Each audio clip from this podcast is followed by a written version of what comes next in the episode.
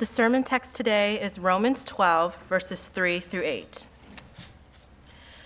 For by the grace given to me, I say to everyone among you not to think of himself more highly than he ought to think, but to think with sober judgment, each according to the measure of faith that God has assigned.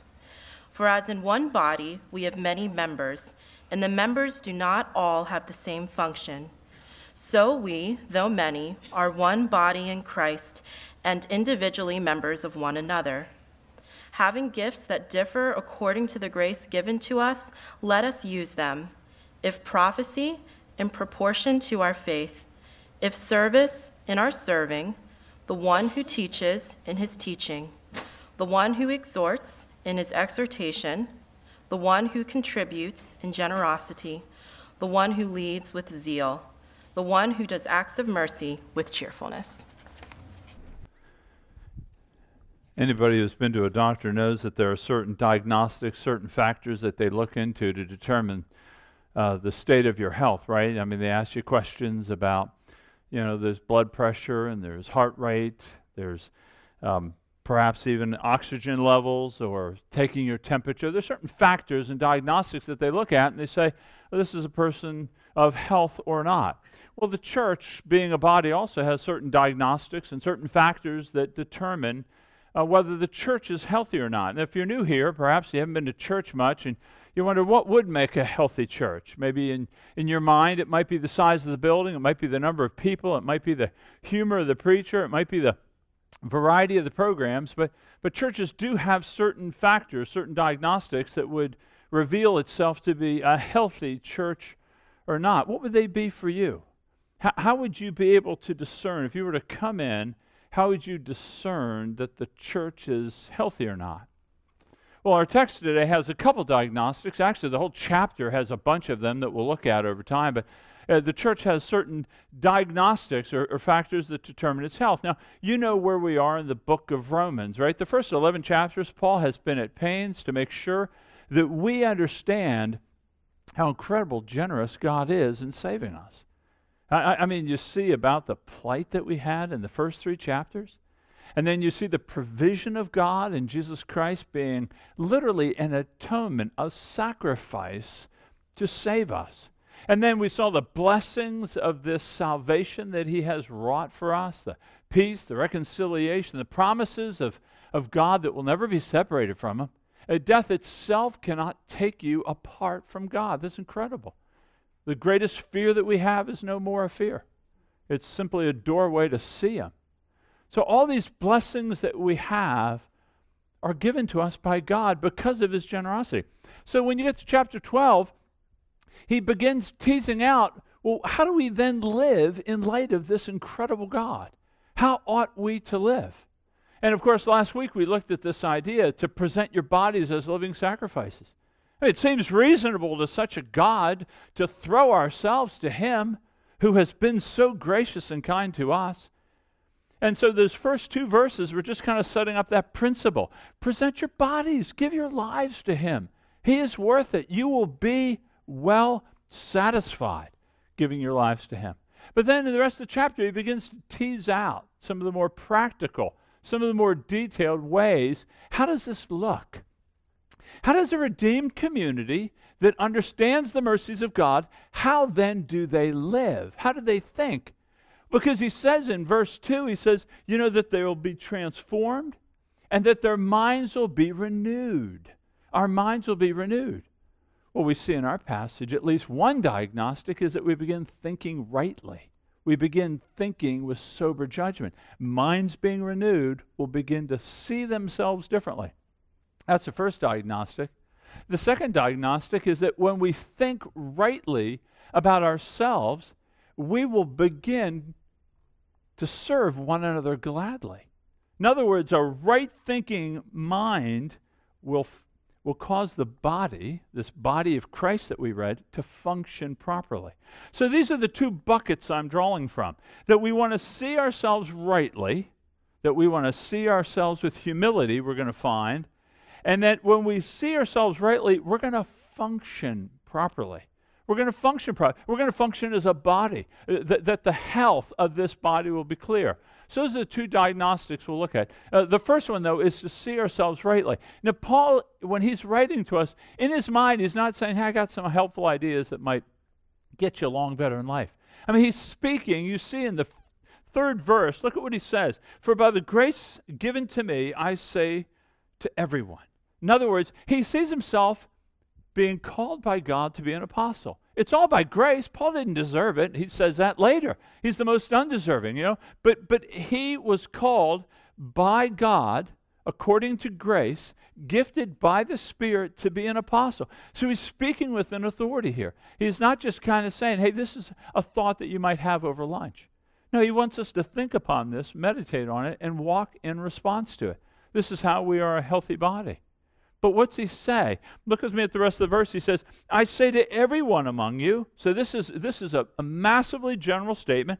I say to everyone among you not to think of himself more highly than he ought to think. Now, listen, Paul earlier, if you remember back in chapter 2, Paul was dealing with the Jew and Gentile tension. They kind of each thought they were better than the other. Uh, but Paul also knows what he's going to cover in verse 14, chapter 14 he's going to have to cover. How do we handle the stronger and weaker brothers? You know, there were some Christians in this church uh, that could eat anything they wanted, uh, that they felt fine with it. Others were more conscience bound, and they couldn't eat anything they wanted. See, we had food issues back then too. But so, so, so he's going to deal with the tension in the church. He's going to deal with, with this, this idea of, of um, thinking rightly, to not think too highly of ourselves. So he's saying, he's saying, watch the elevated opinions that we have about ourselves. Watch the proud thoughts, the condescending attitudes. Watch thinking that we're somehow better than another, perhaps from your education, your social status, your position in society, or the, the influence you may have. Watch that. He says, don't think too highly of yourself. You know, we're all tending to overstate or exaggerate our own wisdom or sincerity or power or knowledge. We, we tend to overstate, to not think too highly of ourselves. But, but let's not miss the opposite of this, which is kind of its same, which is don't think too lowly of yourself. You, you know, there is that false humility, which is just another form of pride, kind of that Eeyore ish language. You know, I can't do anything right. Nobody likes me. I'm not gifted. Nobody needs me. In, in a way, it's just soliciting this. No, we need you. No, you're the best. No, we couldn't get along without you. Th- that is kind of the same. This idea of we're just nothing. And invariably, we're wanting to be something. You know, John Adams calls this, the second president of the United States calls this the, the passion for distinction that we want to have. We want to have, we want to be distinct. We want to be different. In fact, he says it this way. He says, whether they be old or young, rich or poor, high or low, wise or foolish, ignorant or learned, every individual is seen to be strongly actuated by a desire to be seen, to be heard, to be talked of, to be approved, to be respected. To be wholly overlooked and to know it is intolerable. We don't want it. We either tend to think too highly of ourselves, and, and this is this is people. This is fundamental to us. Sometimes it can be kind of humorous. I was driving uh, home one day from church, and I was listening to NPR, and they were having in the afternoon kind of this. Uh, it was a contest. They would give a, a riddle or a limerick, or they'd give some sort of saying, and the panel had to determine where it came from. And so this was the one that I heard.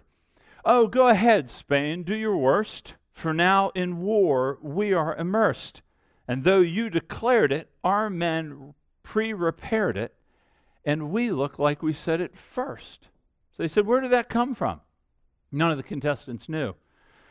Well, it, it came from in April 25, 1896, Spain declared war on the United States of America. And yet, not wanting to be upstaged, America declared war on Spain and predated it to April 21, 1896. We didn't want to be upstaged. But it's not just on this side of the pond. Alexis de Tocqueville wrote, of course, he wrote much on the democracy in America. He wrote about the pride between the French and the British. He said it's a different kind of pride. Here's what he says He says the French want no one to be their superior, the English, they want inferiors. The Frenchman constantly raises his eyes above him with anxiety, fearing someone may be higher.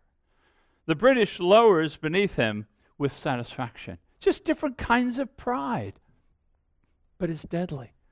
And do you know that as Christians we struggle with pride? All of us do. I mean, do you not love to be above others? You want to be funnier, wittier, prettier. We, we want to be distinguished.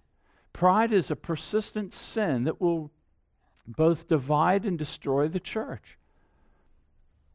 Charles Spurgeon had a word for us on this.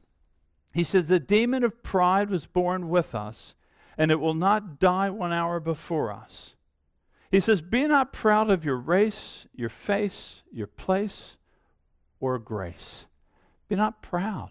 Paul instructs us, he said, Instead, think soberly, think with sober judgment. That's what we're called to do. Uh, when that, that word sober means think of yourselves with reasonable judgment. In other words, uh, being in touch with reality. The thinking of yourself with sober judgment is not to think of yourself as you wish to be, but as you are. Uh, thinking of yourself with sober judgment is to kind of remove the veneers, to take away the facades. To think of yourself with, with sober judgment is to be honestly evaluating yourself. Perhaps you heard about the, the man who asked his friend, he said, "I wanted to be humble, of course, and he asked his friend, Pray for me. Pray that I might be nothing. So his friend wisely said, Well, you can take it on faith, you are nothing. You don't need to even pray about it. You are. But, but you know, Augustine said, that the path to godliness, the first is, is humility, the second is humility, the third is humility. So, the first diagnostic in the church is this a healthy church? Is do we think too highly of ourselves? Or do we think of ourselves with sober judgment? Well, which is it for you? Do you struggle with thinking too highly of yourself? Or do you think of struggling? Do you think, do you struggle with thinking too lowly of yourself? Both are in error we want to think of ourselves with sober judgment. Of course, it begs the question well, how do we do this? Because we're so prone to think of ourselves as distinct and unique than other people. How do we do this? Well, he tells us in the text. Look with me back at verse 3. He says, Think of yourself with sober judgment, each according to the measure of faith that God has assigned. So, the first way that we think of ourselves with sober judgment is by the measurement of faith. Now, this is a classically difficult verse to translate. Some people want to see the measurement of faith as being an amount of faith. As if you have more faith, you'll think more properly. Uh, but, but faith is not seen that way in the book of Romans. Another way to look at this would be in the way that I would I would submit to would be the measurement of faith. The word measurement is like standard, it's like a yardstick, a ruler. It lets you know where you are in relationship to the measurement. And so Paul's saying, think of yourselves with sober judgment according to the measurement or the standard of the faith, the gospel. Think of yourself in relationship to the mercies of God. Don't, don't look at yourself, uh, you know, don't judge yourself or think of yourself in relationship to other people, but in relationship to God Himself. Is this the way that you think of yourself? In other words, the way that we're to think of ourselves is I am a sinner, but I've been forgiven. I, I was far away, but now I've been brought near. I was an enemy, but now I'm a friend. I, am broken, but I'm being repaired. I, I was, I, I, was, God was nothing to, now He's a father to me. It, it, it's, it's recognized, it's, it's thinking through that we didn't merit His forgiveness, His kindness. We didn't merit His mercy. We didn't merit His love. He has just graciously given it to us. It, it humbles us. It, it lets us know we're all the same that no one rises above another. And, and even if you're a Christian, you still need to think this way. Perhaps you've been a Christian for years. and you really have God sanct- seeing God sanctifying graces in your life, and you really have changed, and praise God for that, we're still remembering th- that we're looking at ourselves with sober judgment. And we do this in light of the cross. We do this in light of the mercies of God. And Martyn Lloyd-Jones, the preacher of the 20th century in London, he, he said these words There is only one thing I know that crushes me to the ground and humiliates me to the dust, and that is to look at the Son of God and especially contemplate the cross. Nothing else can do it. When I see that I'm a sinner, that nothing but the Son of God on the cross can save me, I'm humbled to the dust. Nothing but the cross can give me spirit of humility. And almost 400 years before that, John Calvin says, as a consequence, we must infer that man is never sufficiently touched and affected by an awareness of his lowly state until he has compared himself to God's majesty. So even this morning, as I was looking at Psalm 90, Psalm 90 talks about the eternality of God, that before the mountains were formed, God was. And then he moves right after talking to God being eternal, existing forever. He goes right to men and women. And he says, they're just grass. We, we come up in the morning and we fade by evening. I mean, it, it just humbles us, but it helps us to have sober judgment about who we are. But he gives us another reason to think with sober judgment. And, and, you're going to see this in verses 4 and 5. Uh, when we see that we've been invited into a body of Christ, it wasn't your good looks, it wasn't the connections you have, it wasn't the wisdom that you have exercised. It, it's been by God's mercy that you're drawn into his body. Look with me at 4 and 5. He says, For as in one body we have many members, and the members do not all have the same function. So we, though many different members, are one body in Christ, and individually we are members of one another. So, w- what Paul's saying is the reason that you can think with sober judgment is because the differences that each one of us have, which we want to use to distinguish ourselves, are really for the benefit of others. That God has designed the church to be a place where many different types of people all come together and are one. And then he uses this analogy of the body. Now, this is a classic analogy. I mean, we all have one body. I see your one body, you see my one body. We don't have two bodies, we have one. And yet you have different members. You have hands, you have feet, you have ears, you have eyes, you have toes, you have fingers. You have all these different members. And they're all different, and yet they all work to serve the one body.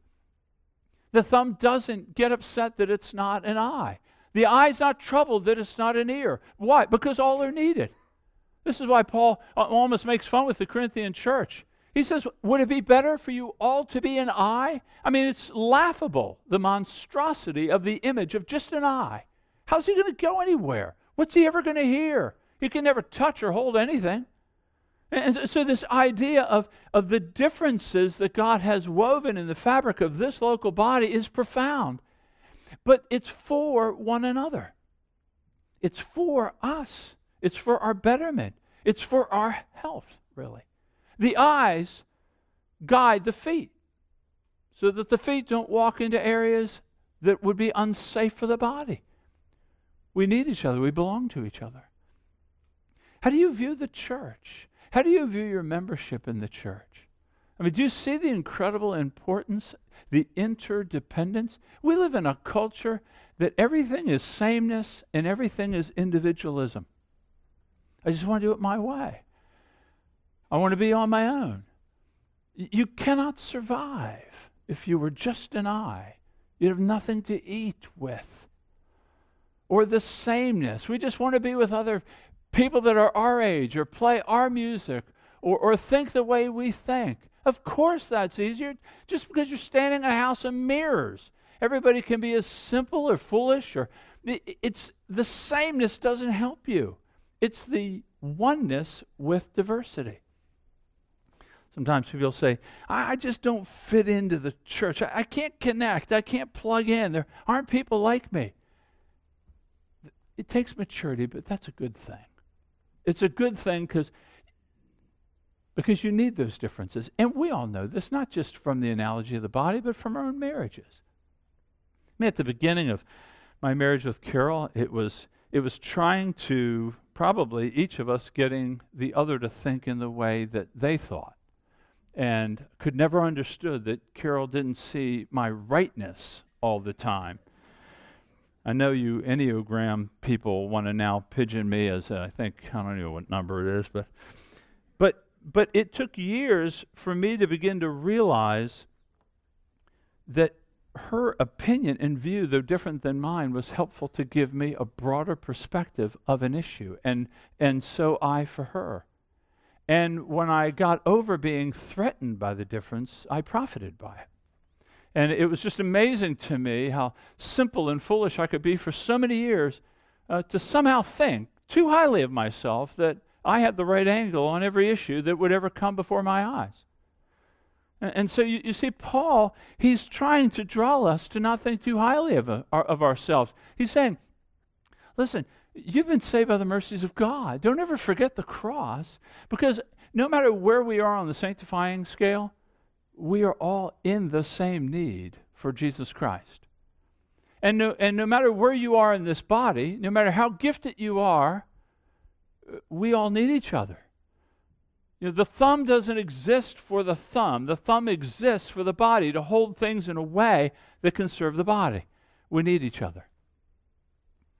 That's his first diagnostic to think rightly, to think soberly about yourself. Now, if we see ourselves rightly as being saved by grace, drawn into a body, we're going to function rightly. And that's the second diagnostic. We're going to function rightly. And, and Paul continues the metaphor of the body now as he continues to how do we function rightly.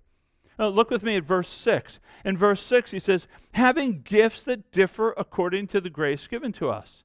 So Paul is speaking about how the body functions. So God has drawn us into a body. We're different, yet we're one. And God, in His mercy and wisdom, I would say, uh, has given us different gifts.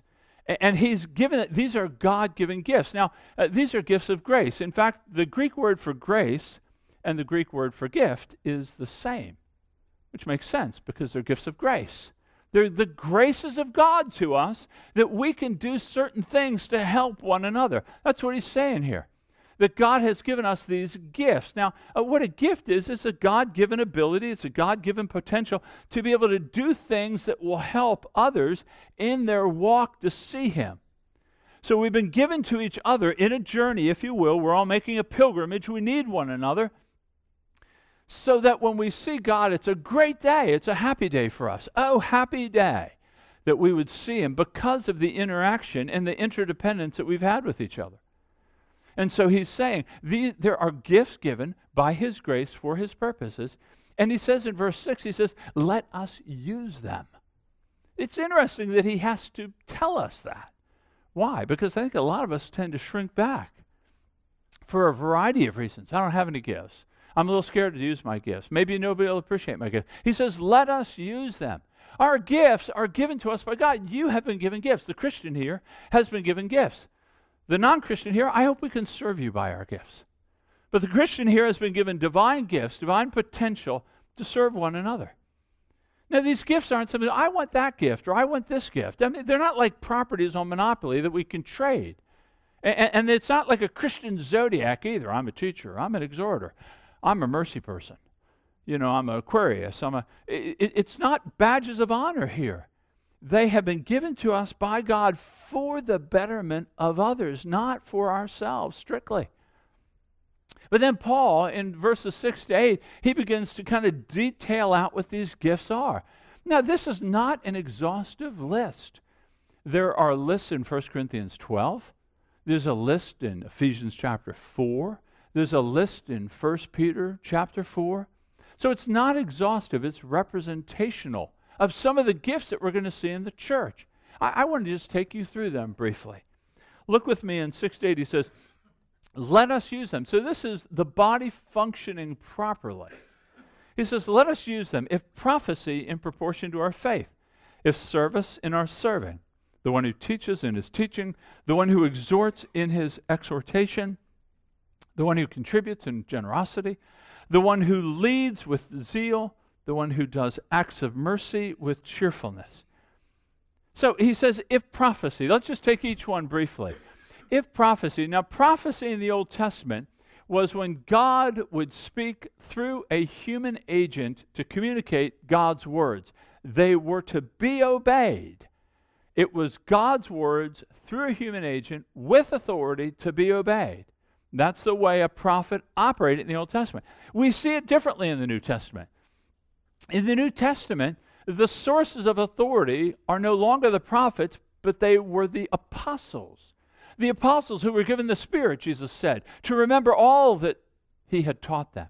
The apostles who wrote down the New Testament, many of them. The, the apostles w- were now the mouthpieces of God. They were the foundation of the church, Christ being the cornerstone.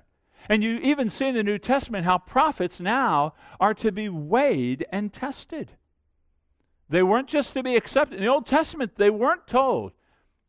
A prophet was not weighed. Isaiah didn't say, Thus saith the Lord. And we're going to think about that, Isaiah. Uh, they were not to be weighed and tested. But in the new, they are.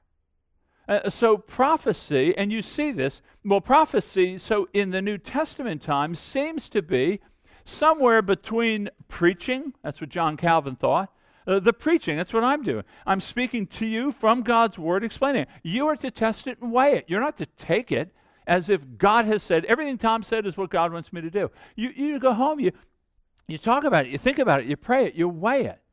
And, and so most, many scholars think this prophecy here could be uh, could be preaching, or it could be when you give a word of God to another person to build them up or to convict them.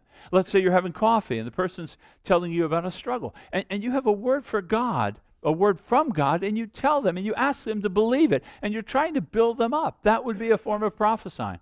Or perhaps giving a word of instruction, or a word of admonishment, or, or, or a word of rebuke. That could even be a prophetic statement. This utterance moved upon you by the Spirit with the Word of God for the people of God so as to help them. And we're to give those, prof- and it's for a specific occasion, a specific word. A thought may come to you, and you share that with a person, seeking to build them up. That could be within this broader definition of prophecy. And, and when we prophesy, we're to do it in proportion or in accordance with the faith not a faith, but the faith. Uh, when the line, when, when the prophetic word steers away from the written word, that's when the flags come out. That's not a prophetic word. So, so, if prophecy, then according to faith. We need to do this for one another. The church functions as we speak with a prophetic voice to each other. Prophetic voice, I want you to know, even in the Old Testament, the majority of it was speaking to people how to live in the present not predicting what was going to come in the future. So, if prophecy, in service, it says, in your serving. That word for service is really our word deacon. It just means those practical aids to help people. This is incredibly important for the health of the church. Not just the prophetic word. You can imagine how the church would suffer if we didn't have a prophetic word. If you remove sermons, if you removed any sort of interaction that you have with each other on the Word of God, can you imagine? We would languish in ignorance. But how about service? You know, if you think about the important role of service regarding the health of the church. So you, you think about all the practical aids, from ushering uh, to Scott Forney kind of leading a, a troop of people to make sure the grass is cut, the building's up, the heat works, the air works. Can you imagine if he just stopped doing it? Or Ann Robertson kind of watching over the nursery, directing the nursery, has over a hundred people that she leads. Volunteers, that's like being a CEO of a company with 10,000 people. Volunteers, it, it's different. But, but think about if the nursery wasn't cared for, it wasn't safe. Anybody listening to the sermon, if it wasn't safe down there, they wouldn't hear a word we're saying because they'd be worried is my child being taken care of? It's a huge service to the church, teaching in the children's ministry. I mean, the sound people, always sitting back there making sure that the sound's working. I mean, you think about the health driven by those servants. Uh, the, to think that I have the gift of service, well, that's lower on the totem pole, could not be further from the truth. You see it's second line. But not just service, teaching. Teaching is really just trying to make clear, trying to make clear a truth of Scripture. Uh, teaching isn't the same as preaching. Uh, teaching can be in many different venues, in a small group, in a children's uh, class or just over coffee again, where you, you, you make something more clear. Teaching is very, very important to the church. If we don't have teachers here, we don't have those people that can really articulate things clearly, then we remain again in a measure of ignorance. Or he says exhortation. To exhort, that Greek word just means to call alongside. You know, you see somebody start to struggle and you call help to them. You call you come alongside and help them. That's what exhorting means. You know, th- this idea of encouraging. You hear parents do it all the time on the sideline of a field when their child's playing. They're exhorting, they're encouraging. And exhortation may involve rebuke, it may involve admonishment, it may involve a warning. Much of the counseling ministry under Brian's leadership and training you lay advocates and, and lay counselors. I mean, uh, these, that's an exhorting ministry. You are seeking to help others live in the midst of difficult contexts and living rightly. Uh, not just exhorting, but contributing, giving. Doesn't have to be money, it often is, and it can be, but this idea of contributing, that you're sharing in the needs of others. That, that a need pops up and people run to bring aid, which I think we've even seen in the in the Sullivan's adoption. Just boom, people come to aid. They give generously, even. That word can be translated with simplicity, which might mean without fanfare, not in an ostentatious way. But can you imagine if nobody shared in our needs with one another?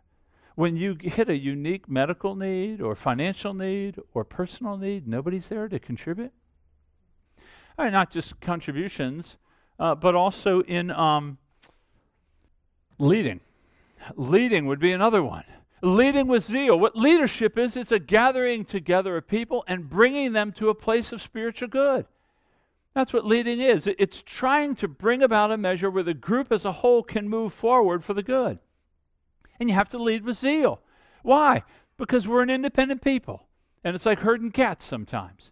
You know, it's trying to collect everybody together. You got to be zealous in your leadership. It's difficult to sometimes lead when everyone wants to go this way and you all have to go that way. Uh, and not just leading, but acts of mercy. This is the last one, and for me, this is the most touching one. That, that these acts of mercy are done with cheerfulness. This is the exercising of compassion or long suffering, or coming alongside to a person who's depressed or disgruntled. They're discouraged, and, and, and they need a cheerful person to come alongside. Not a Pollyanna ish cheery, but, but just someone who's serious enough and sensitive, they know the dilemma, and, and yet they're happy to serve them. They're glad to be even languishing with them. Can you imagine if we didn't have our mercy givers? Those people who uniquely can walk with acts of mercy to one another? They, they come to your bed, they come to your side, they say the right thing, they don't overspeak, they don't underspeak, they just help. So, so these are, you know, this is how we function rightly. All these gifts have to be in operation, and we will be a healthy church. A people that think soberly about themselves and with sober judgment, but a, a church that functions well. Uh, so, my charge would be uh, first, that we need to discern our gifts. Do you know what gift God has given to you? And, and if you don't, um, perhaps I could even ask you uh, ask somebody. Or ask yourself, what do I like to do? What have I, what do I do well? What have other people seen in me and said, oh, you do that well? Interestingly, I guess ironically, oftentimes your gifts are determined in the doing of it. So it, it's like you, you teach a children's Sunday school class and you find, hey, I can do this.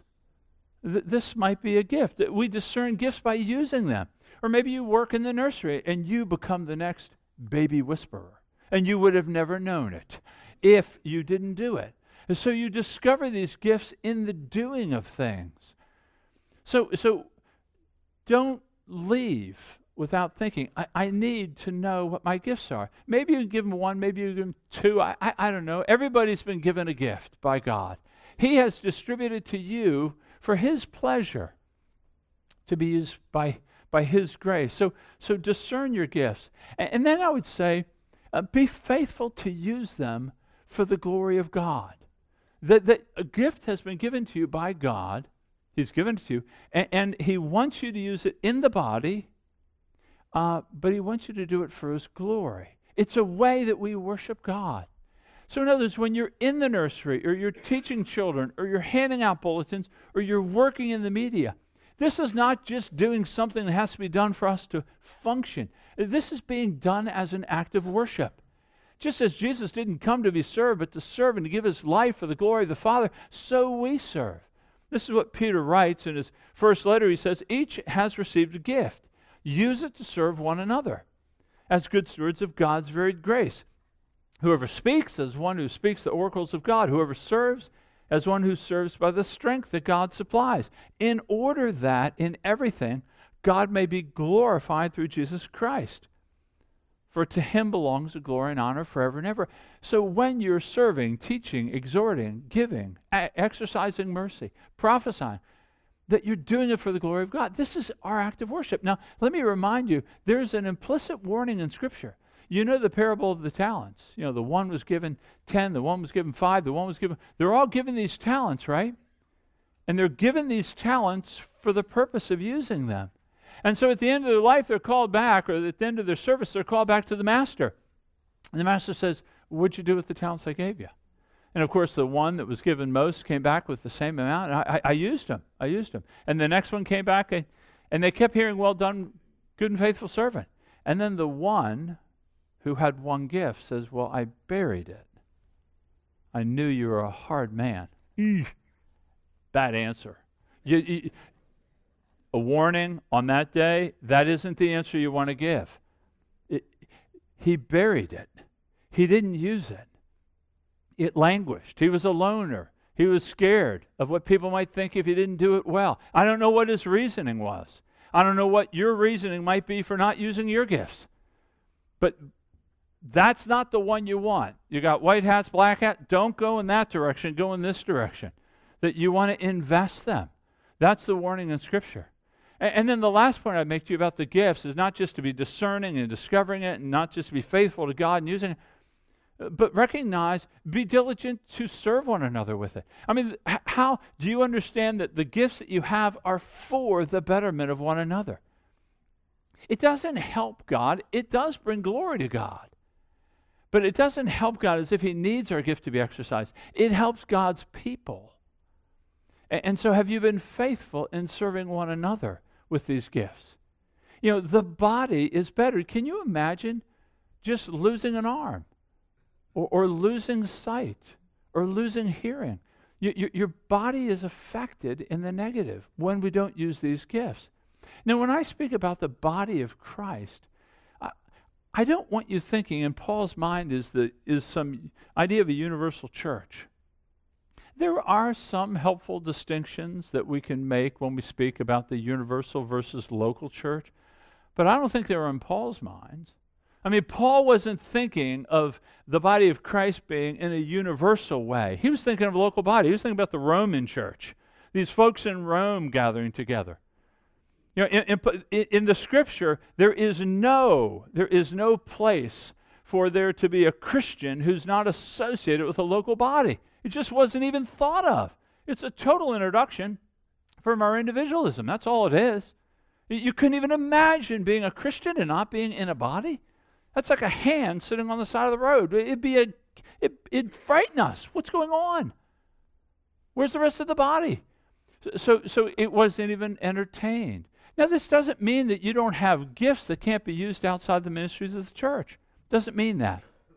But fundamentally, even I would say primarily, the gifts that you've been given are to be used within this body. So that why? So we'd be healthy. So we can think with sober judgment and that we would function by serving one another with gladness. And I think this is really the apologetic to the culture. Because when we walk in humility and when we walk in glad service to one another, that is not seen. And we become, as it were, a light. Our light to the nations is somewhat of a byproduct of us just simply presenting our bodies to God and thinking soberly and then serving gladly. And the light shines, and people are drawn, and people think, I want to be associated with these people. I want to belong to them. I want to be in that family. I want to be with them. And that's the apologetic holding up the truth of the gospel because we're being changed. We're being transformed. Our minds are being renewed. let's just take a moment, and I'm going to give us an extra moment. Sometimes I was helpfully instructed that sometimes I move too quickly.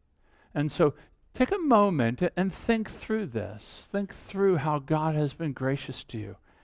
How highly ought you to think and how gladly ought you to serve might be important. And if you're here and and again, this is new to you, or, or you're not in the Christian faith, you don't believe, then I would just ask you to ask God to reveal Himself to you. Not just in creation, you have a good example of His power and His beauty, uh, but by His Spirit. And then I'll pray for us in a moment.